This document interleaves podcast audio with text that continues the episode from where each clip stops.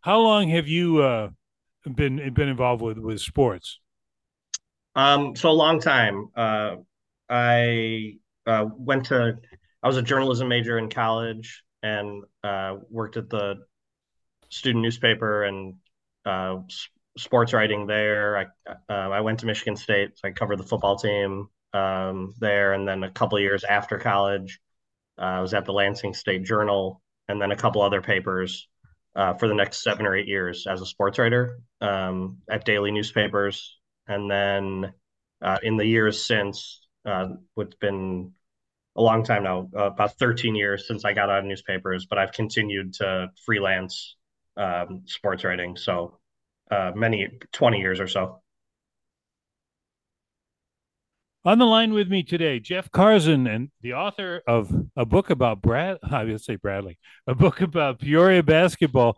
And uh, Jeff, how did you get into this? Because you're not from Peoria, right?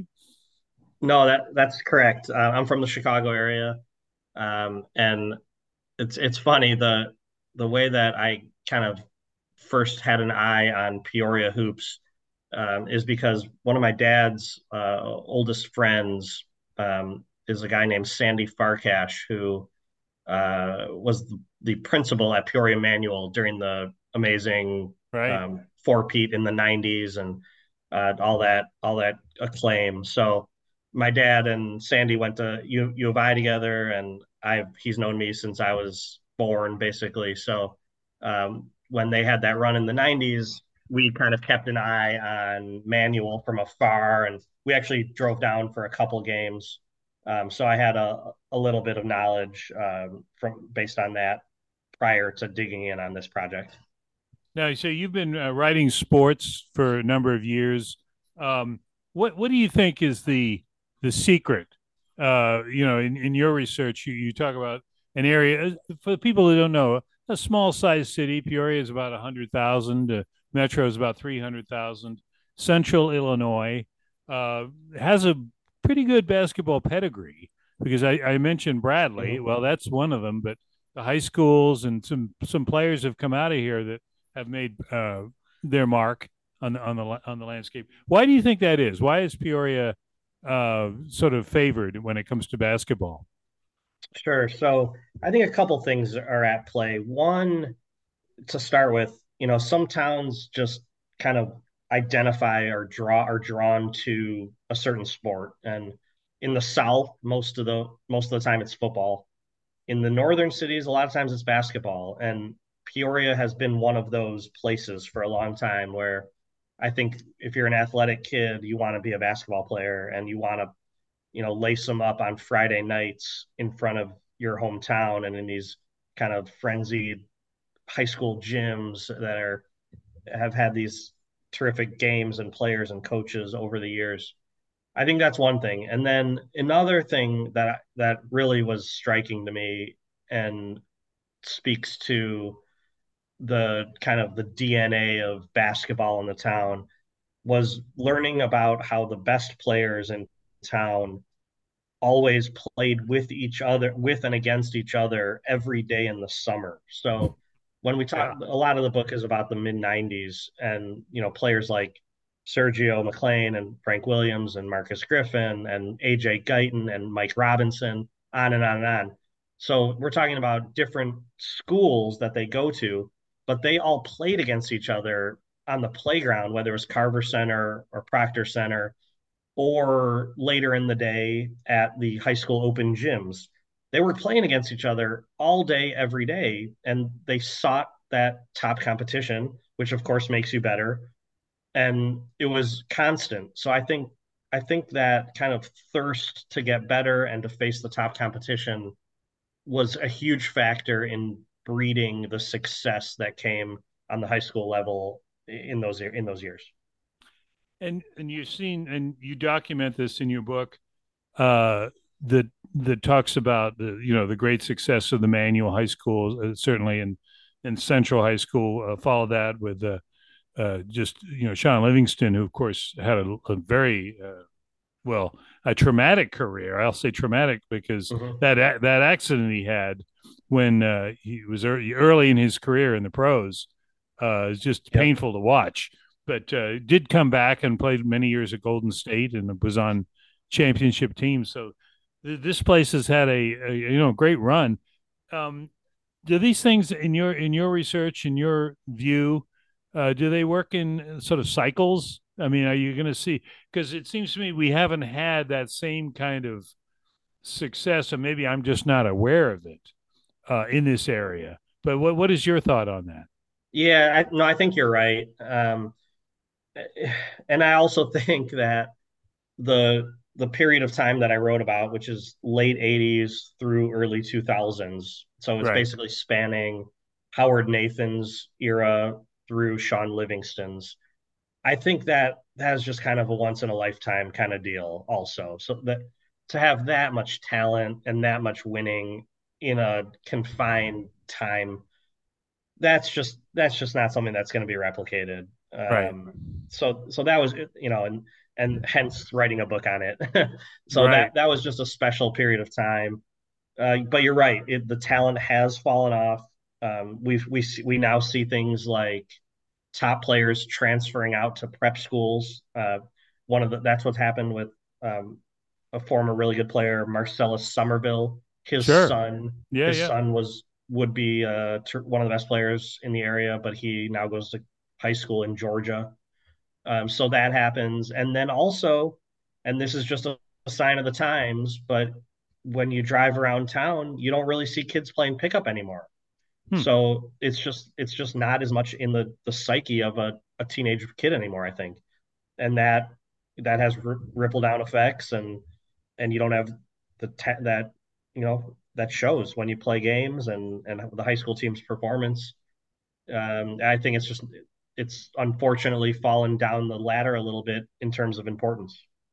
As the and I don't get caught up in the weeds on this. Uh, we're talking with uh, Jeff Karzen, the author of a book about Peoria basketball from from uh, recent years, I guess we could say, because uh, uh, depending on how far you want to go back, some people can go back way back and, and talk about basketball. But um, what did the, the the way they the state kind of the IHSA uh, rearranged high school classification has that had an impact? I mean, because we used to see the when when the uh, champion the boys championship was held in Peoria, now it's held in Champaign.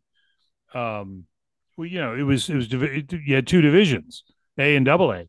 Mm-hmm. Um, now it seems to be not the same.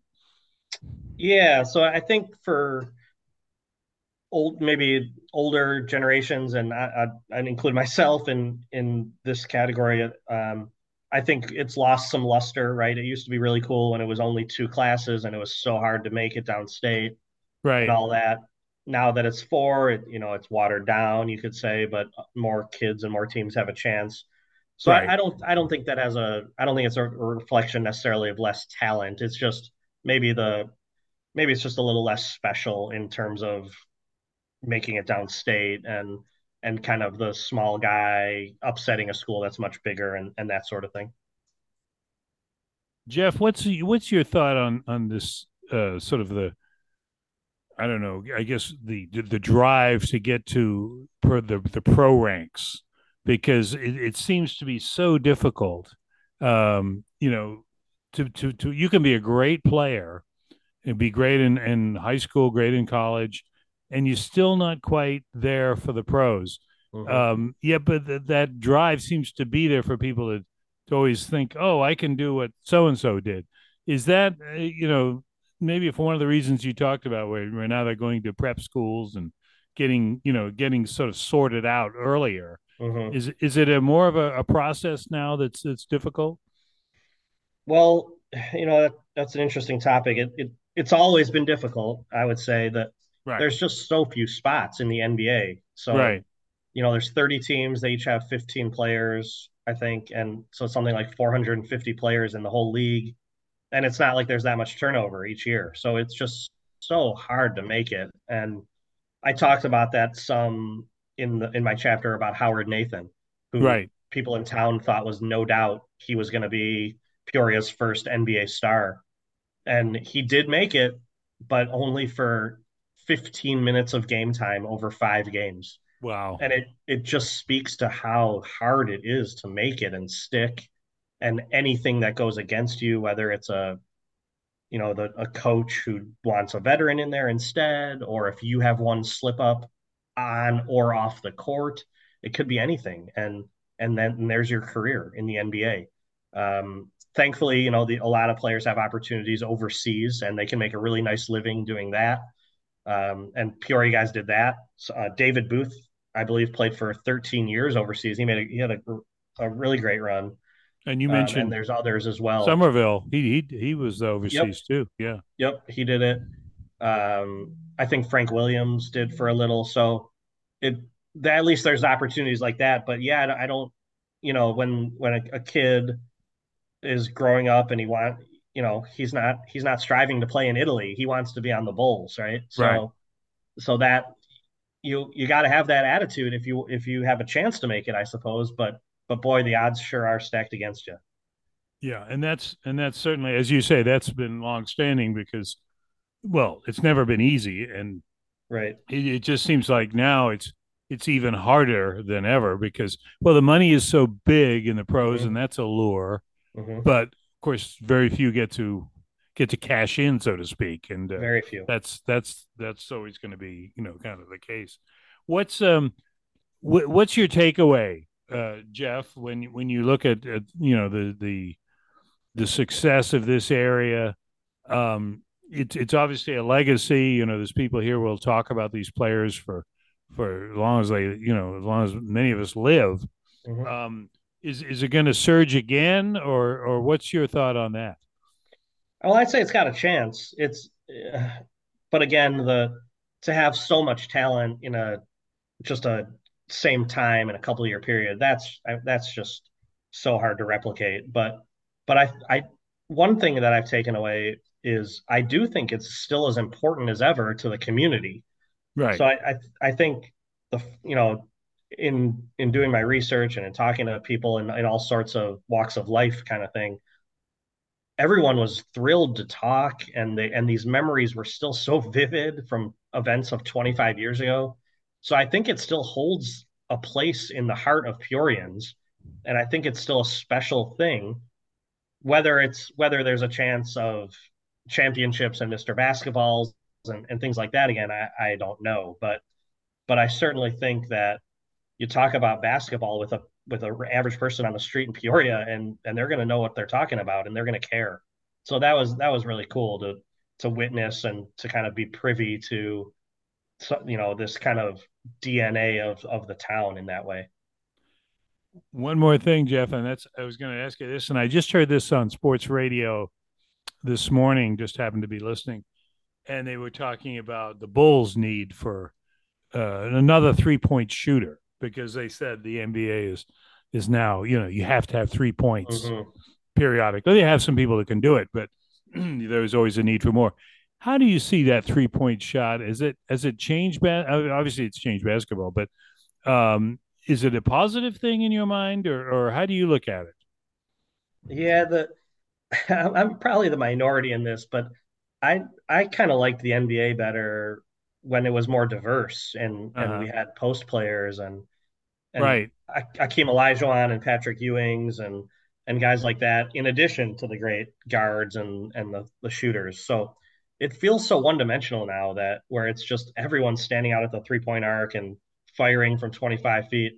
Right. You know, that being said, the athletes are better now than they've ever been, and, and the the shooting is amazing. They're terrific mm-hmm. players, but for me personally, I, would rather see some different different styles going at it, and um, you know, like a, a Kofi Cockburn who had a great career at Illinois, and he can't even make it in the NBA, and ten is is is short ago as seven or ten years ago, he would have been a top ten pick. So right, it sure has changed quickly. Um, not necessarily for the better, in my opinion, but the players are awesome. I can't I can't take that away from them. Right. I mean, as you say, they're great athletes. But I mean, and I don't mean to focus on the on just on the Bulls on this, but it just it's fresh in my mind. And just watching the game last night, and Andre Drummond, who hasn't had much of a chance to play, scores 21 points and is dunking the ball repeatedly. That was the most exciting thing in the game. You know, it, that was a, a, runaway game. It, it, yeah. it, was not close. But the point is, yeah, I, I'm with you. I, I like to see that other element um, of basketball that uh, sometimes it doesn't mean firing from uh, you know 25 feet away, and, uh, and you know because that seems to be what what the kids are. I'm, I'm sure they're practicing that on the on the uh, on the courts now. Sure. Uh, you know, take the long shot because Right. that's that's what that's what pays the bills these days. You know, Right. It but it does it uh it reminds me of, of one of my favorite sports quotes from many years ago. Uh, you remember Antoine Walker went to Kentucky and he was a Celtic for a long time. you're He was he was he was kind of ahead of his time. He was a six eight guy who loved shooting threes. And and one time when he was on the Celtics, a reporter said, Antoine, why do you take so many threes? And he said, because there are no fours. So I Yeah, or he'd be great. taking those for sure.